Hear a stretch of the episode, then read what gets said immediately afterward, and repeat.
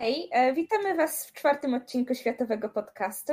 Jest to projekt organizowany przez Studenckie Koło Naukowe Spraw Zagranicznych, działające przy Szkole Głównej Handlowej i Uniwersytecie Warszawskim. Dzisiaj mówią dla Was Kamila Gołdyka i Julia Zalewska-Biziuk. Cześć wszystkim. Tematem dzisiejszego odcinka jest po pierwsze bardzo krótki update'ik, co się dzieje w Stanach. Dalej Brexit i możliwe scenariusze, jeśli chodzi o umowę.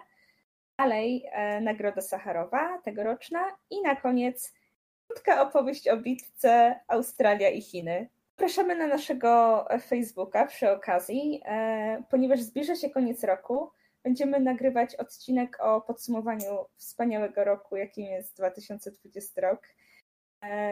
Jest tam ankieta, w której możecie głosować na swoje ulubione albo według Was najważniejsze, czy generalnie kryteria pozostają dla Was wydarzenia 2020 roku, które później my podsumujemy na łamach naszego podcastu.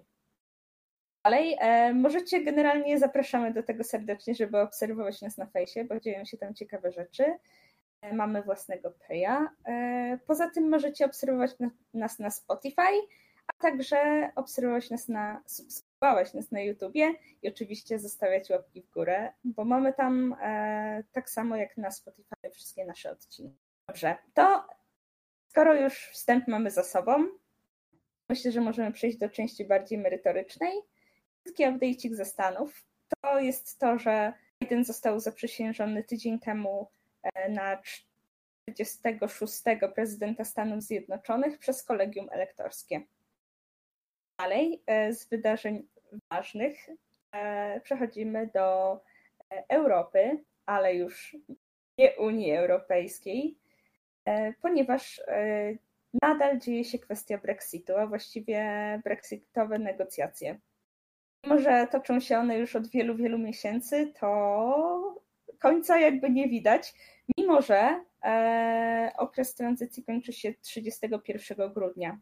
To oznacza, że zostało nam bardzo mało czasu, bo mamy dzisiaj 21 grudnia, zostało nam 10 dni, przypominam, że są jeszcze święta.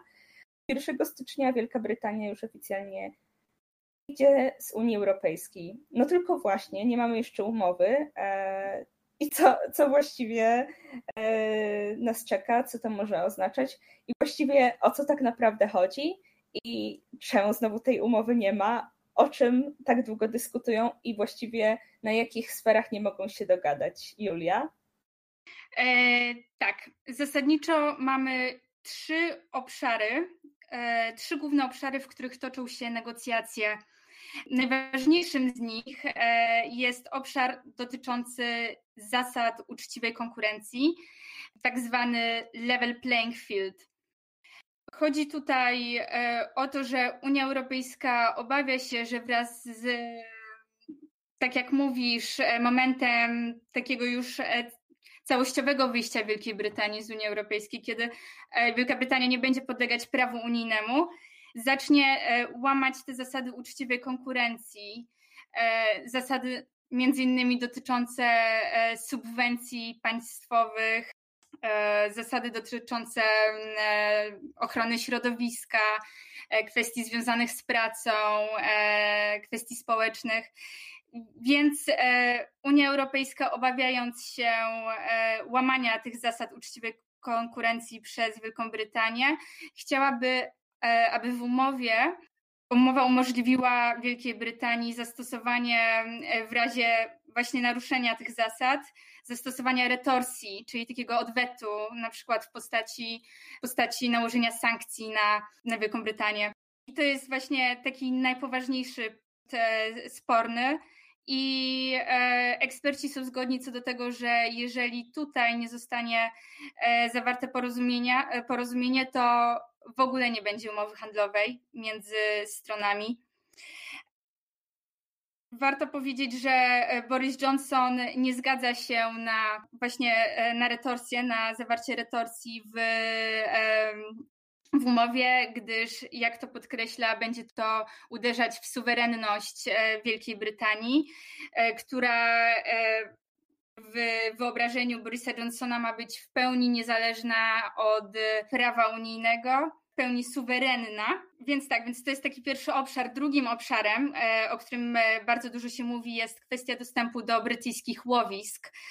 Warto powiedzieć, że Wielka Brytania jako członek, jak była jeszcze członkiem Unii Europejskiej, to była członkiem, który posiadał największy obszar wód terytorialnych, a co za tym idzie największe łowiska w całej Unii Europejskiej. I problem jest taki, że 80% poławianych ryb w tych brytyjskich łowiskach to są ryby poławiane przez europejskich rybaków z państw członkowskich Unii Europejskiej. Wielka Brytania chciałaby odwrócić to i chciałaby, aby więcej ryb poławiali brytyjscy rybacy, aniżeli europejscy, ale jednak właśnie ta kwestia dostępu do łowisk jest kwestią drugorzędną w stosunku do zasad uczciwej konkurencji, o których mówiłam, bo o ile może dostęp do łowisk jest ważny z punktu widzenia politycznego, że strony dbają o interesy swoich obywateli, to jednak jeżeli chodzi o gospodarkę i państw członkowskich Unii Europejskiej i Wielkiej Brytanii, to połowy ryb nie są tak istotne, gdyż stanowią naprawdę niewielki wręcz ułamek procenta PKB stron. Także to jest drugi obszar. A trzecim obszarem jest mechanizm rozwiązywania sporów, przyszłych sporów, które mogą zaistnieć między Wielką Brytanią a Unią Europejską. I tutaj Unia Europejska chciałaby, aby Trybunał Sprawiedliwości Unii Europejskiej posiadał kompetencje przy rozwiązywaniu takich sporów, natomiast Boris Johnson, tak jak wcześniej wspominałam, chce, aby Wielka Brytania była w pełni suwerenna w jego rozumieniu i niezależna od Unii Europejskiej i nie zgadza się na to, aby Trybunał Sprawiedliwości miał coś do powiedzenia w przypadku zaistnienia takich sporów. Właśnie, więc tych rzeczy do poruszenia jeszcze jest całkiem sporo, jak na to, ile czasu nam zostało. Wygląda na to, że do porozumienia nie dojdzie i skończy się to scenariuszem no deal Brexit, ponieważ obydwie strony są nieustępliwe w tej kwestii. Jak już właśnie mówiła Julia, premier Boris Johnson mówi, że nie zaakceptuje żadnego scenariusza, który nie respektuje suwerenności Wielkiej Brytanii, bo to przecież było jego główny punkt w wyborach i jego taki, można powiedzieć, flagowy projekt. Z drugiej strony Unia Europejska też nie zgodzi się na to, żeby według nich Wielka Brytania czerpała z tego rozwiązania najlepsze rzeczy, które można i z zostania w Unii i z wyjścia z Unii, czyli preferencyjnego dostępu do wolnego rynku z korzyścią w postaci ustanowienia własnych zasad. No, Unia mówi, albo zjecie ciastko, albo będziecie mieli ciastko. Nie można niestety mieć obydwu tych rzeczy, więc możemy się przygotowywać na no deal Brexit. Chociaż można powiedzieć, że jest też możliwy scenariusz, w którym można wynegocjować umowę, jeśli chodzi tylko o niektóre obszary wzajemnych relacji, a niektóre mogą też pozostać bez umowy. Jak to będzie, zobaczymy. Tak jak mówiłam, najprawdopodobniejszym scenariuszem w tym momencie jest brak umowy, czyli no deal Brexit. Jeśli tak, to jakie właściwie będą tego konsekwencje, Julia? Dokładnie, masz rację, Kamila. To jest niestety dość prawdopodobne, że do 31 grudnia nie uda się wynegocjować umowy w tych obszarach, więc myślę, że warto podkreślić, że Unia Europejska jest największym partnerem handlowym Wielkiej Brytanii i teraz w związku z tym, nawet jak będzie umowa, to i tak Wielka Brytania, gospodarka Wielkiej Brytanii na tym bardzo ucierpi. Nie tak jak w przypadku, gdyby tej umowy nie było, ale jednak jest takie niezależne biuro odpowiedzialności budżetowej, które znajduje się w Wielkiej Brytanii.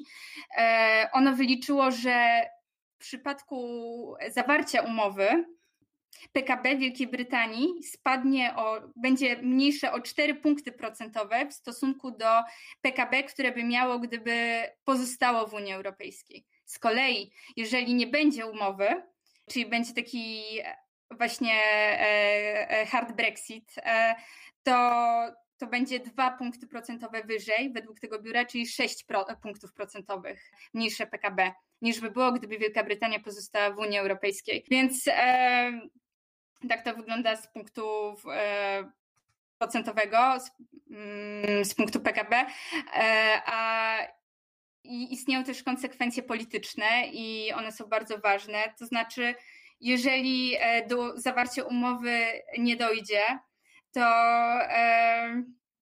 obie strony zaczną odczuwać w stosunku do siebie najpewniej niechęć i nie będą chciały współpracować też w innych obszarach, na przykład związanych chociażby z wymianą informacji wywiadowczych, z obszarami dotyczącymi polityki zagranicznej, polityki bezpieczeństwa.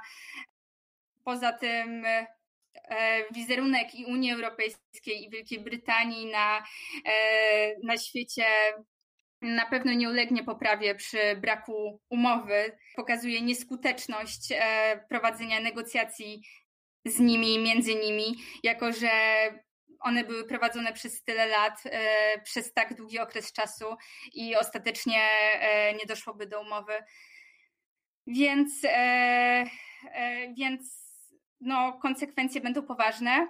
Warto powiedzieć, że Wielka Brytania, no, nawet jak będzie miała umowę z Unią Europejską, umowę handlową, to i tak koszt wyjścia to będzie bardzo duży. Tak jak właśnie mówiłam, spadek 4 punkty procentowe PKB, ale to będzie się też równało ze wzrostem biurokracji w handlu z Unią Europejską.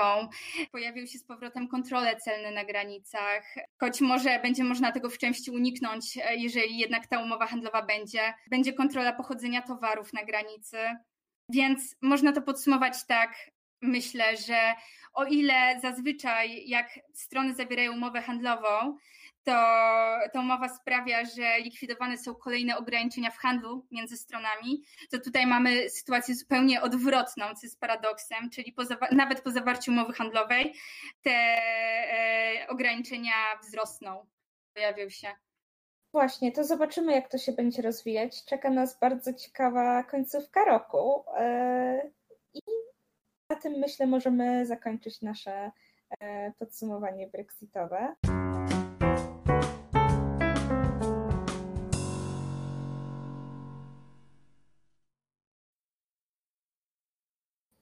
Zostajemy w Europie, ale przenosimy się na wschód, ponieważ została przyznana Nagroda Sacharowa za rok 2020.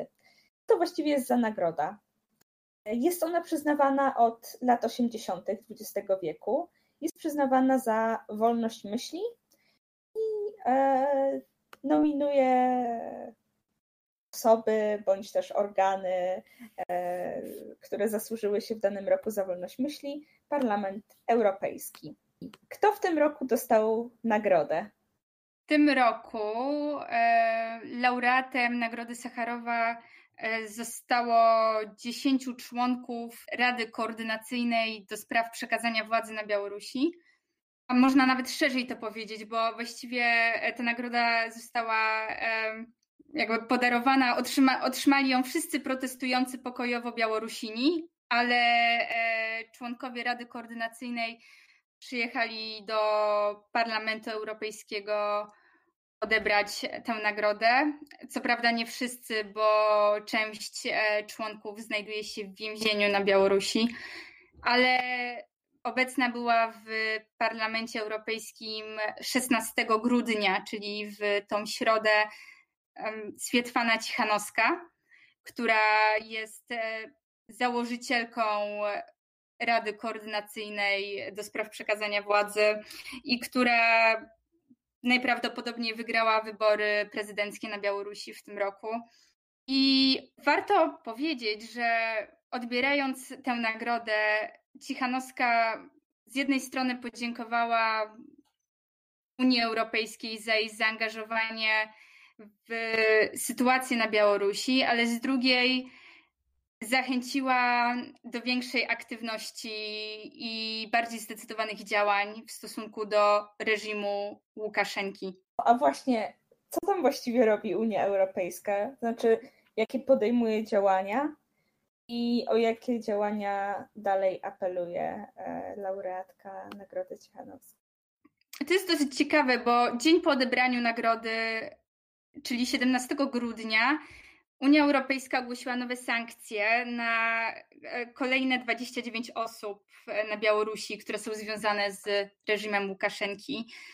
Przede wszystkim sankcjami został objęty deputowany premier Anatolij Siwak, a także m.in. prezes białoruskiej telewizji państwowej oraz 9 sędziów, którzy są oskarżeni o wydawanie upolitycznionych wyroków wobec aktywistów, dziennikarzy i protestujących. Zostali także teraz objęci sankcjami szefowie policji. Te sankcje to polegają na zamrożeniu aktywów zagranicznych tych osób, które są nimi objęte, oraz zakazem wjazdu na terytorium Białorusi. I sankcje, które się pojawiły teraz 17 grudnia, to jest trzecia lista osób, które są objęte sankcjami, bo pierwsza lista pojawiła się w październiku i ona pojawiła się tak późno, dlatego że Cypr i Grecja groziły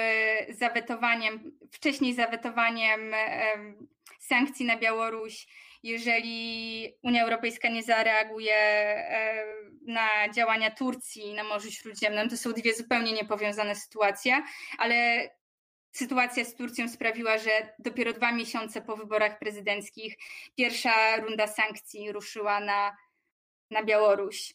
I druga lista pojawiła się w listopadzie i w tej drugiej liście pojawił się sam Łukaszenka, został objęty sankcjami. Wydaje się, że egzystencja polityczna Łukaszenki opiera się teraz na 3 filarach, jakim są Rosja, wsparcie Rosji przede wszystkim gospodarcze, ale też polityczne, oraz lojalność służb mundurowych i szeroko zakrojona propaganda głosząca, że jakoby za protestami stoją Polska, Czechy, Litwy i szerzej całe NATO. Dobra, to w takim razie nie pozostaje nam nic innego jak pogratulować laureatkom i laureatom tegorocznej nagrody i również apelować i liczyć na większe zaangażowanie Unii Europejskiej.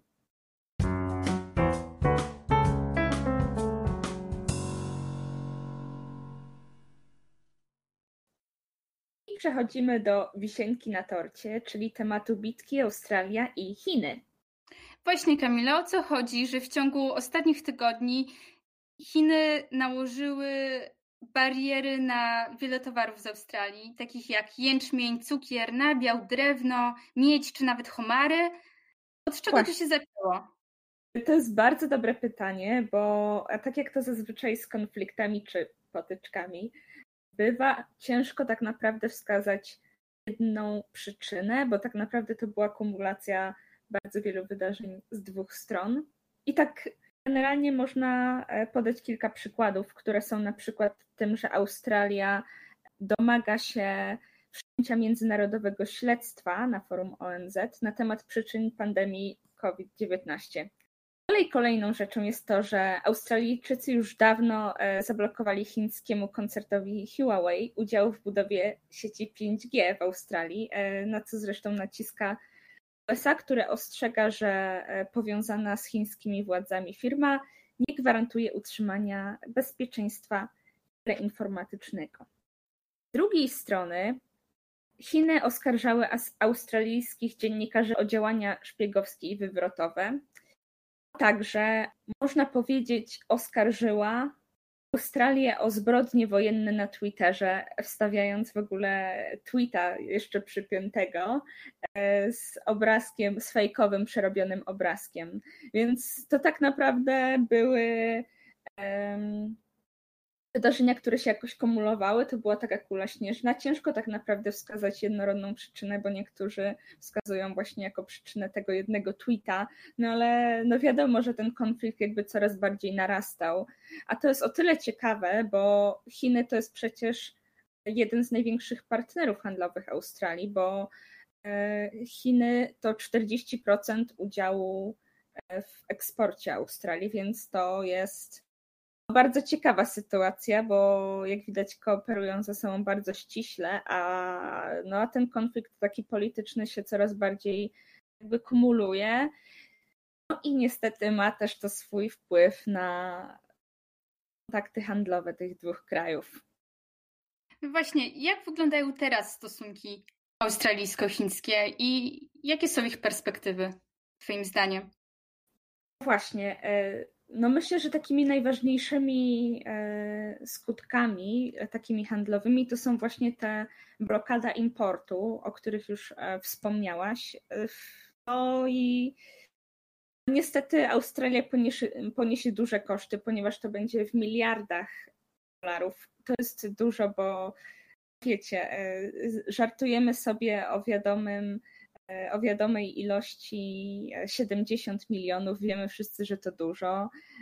Te miliardy to jest 70 milionów razy bardzo dużo, tylko dlatego, że Chiny zdecydowały się zablokować, powiedzmy, kilka głównych australijskich produktów.